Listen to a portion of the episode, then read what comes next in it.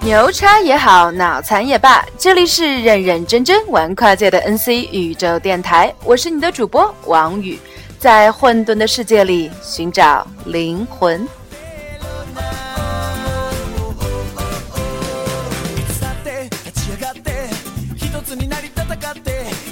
你可千万不要因为听到了陈天佑的这首写巴萨足球队的歌，就以为我又跑到巴塞罗那去了。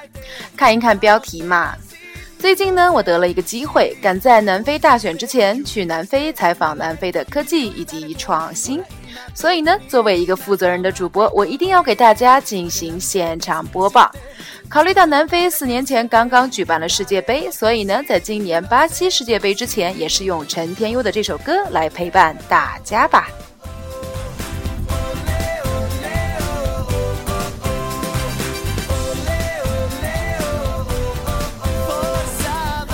然了，这里呢，我依然是要插播一条广告，那就是因为我是财经杂志的记者嘛，所以呢，希望大家一定要添加我们的微信公众号 “i 杠财经”。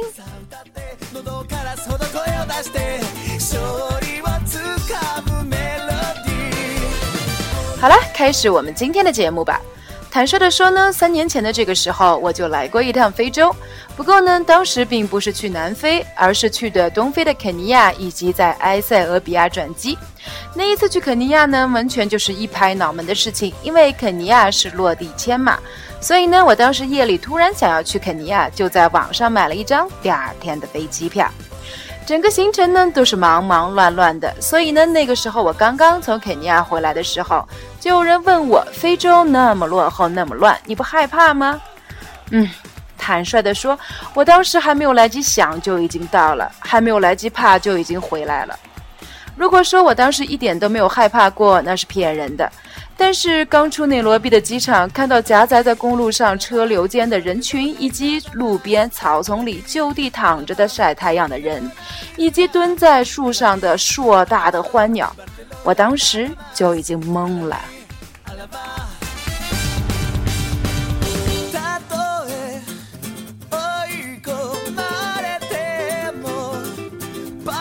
原本呢，我以为我到了南非也会看到类似的景象。但是事实是完全出乎我的意料。我的飞机呢是从北京出发，在新加坡转机，然后直飞约翰内斯堡。不过这里要插播一个小八卦：其实，在八十年代的时候呢，南非因为实行种族隔离制，所以当时撒哈拉以南的非洲大陆的国家就是比较抵制南非。当时呢，有些国家就是不让南非的飞机在自己的机场转机，甚至有些国家不让他的飞机经过自己的领空呢。你想啊，非洲大陆得有多大呀？南非在最南边。从航空运营的经济性来说呢，如果他要去欧洲、去美洲或者去亚洲的话呢，他就应该在非洲的东部或者西部转飞一下。不过了，对于那些直飞的土豪来说，并不是这样。所以在当时的情况下呢，他的飞机就没有办法在比如说非洲东边的航空港埃塞俄比亚的阿迪斯阿贝巴这样的地方进行转机。所以呢，当时他从，比如说从南非飞往东边，也就是飞往亚洲的国家的飞机呢，他就得必须要横跨印度洋。当时呢，台湾的一家华航的客机就是在穿越印度洋的时候发生了空难。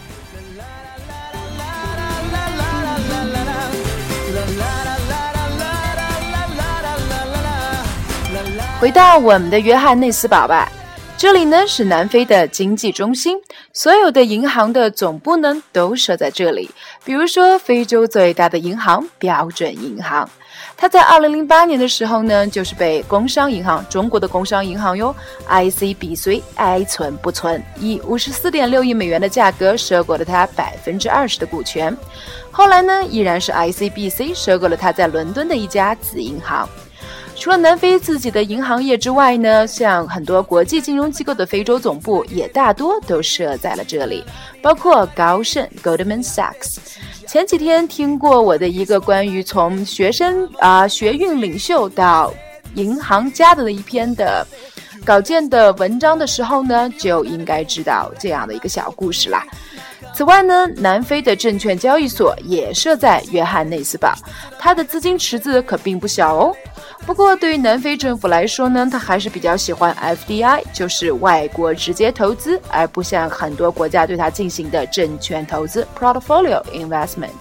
毕竟，真真实实的钱来说，才是比较实在的嘛。这些零零总总的金融行业呢，在外加南非的房地产行业，毕竟因为。银行的不少资产呢，就是在房地产行业，所以这两个行业加在一起就能够占到整个南非 GDP 的百分之二十二。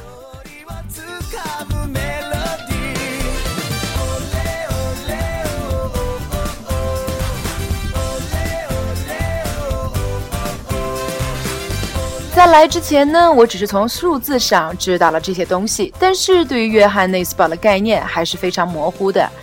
飞机的降落之前呢，我从空中看，地面上有不少的 house 都是在了私人的水池啊，不是水池，是游泳池。不过呢，我并不知道那些区块到底是普通的区块，还是说富人区，所以呢，并不能根据这个就下什么判断。但是等我一从机场出来的时候，我整个人就被惊讶到了，因为并不像我在肯尼亚所看到的景象，在那里公路的两边就是躺着的、蹲着的人。在新修的这些新公路的上面呢，应该说在修的新公路上呢，都是尘土飞扬。然而，在约翰内斯堡八车道的高速公路，干净的让我以为我是从新加坡的长宜国际机场出来一样。不过，从车流上来说，还是要寡淡许多的。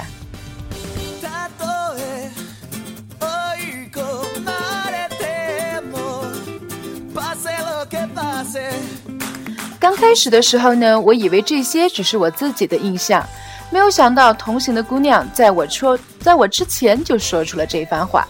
她去年呢也是刚刚去了肯尼亚的首都内罗毕，单纯是从机场出来到我入住的酒店这一段来看，约翰内斯堡的经济发展就要远远超过非洲，应该说东非最大的城市啊内罗毕。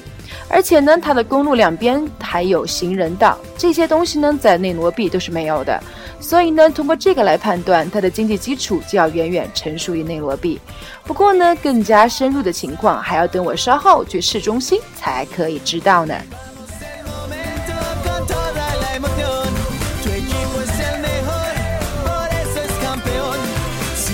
好了，今天的节目呢就先到这里吧。我是王宇，这一周给你带来南非的现场报道。嗯，这首陈天悠的歌，就让大家继续欣赏完吧。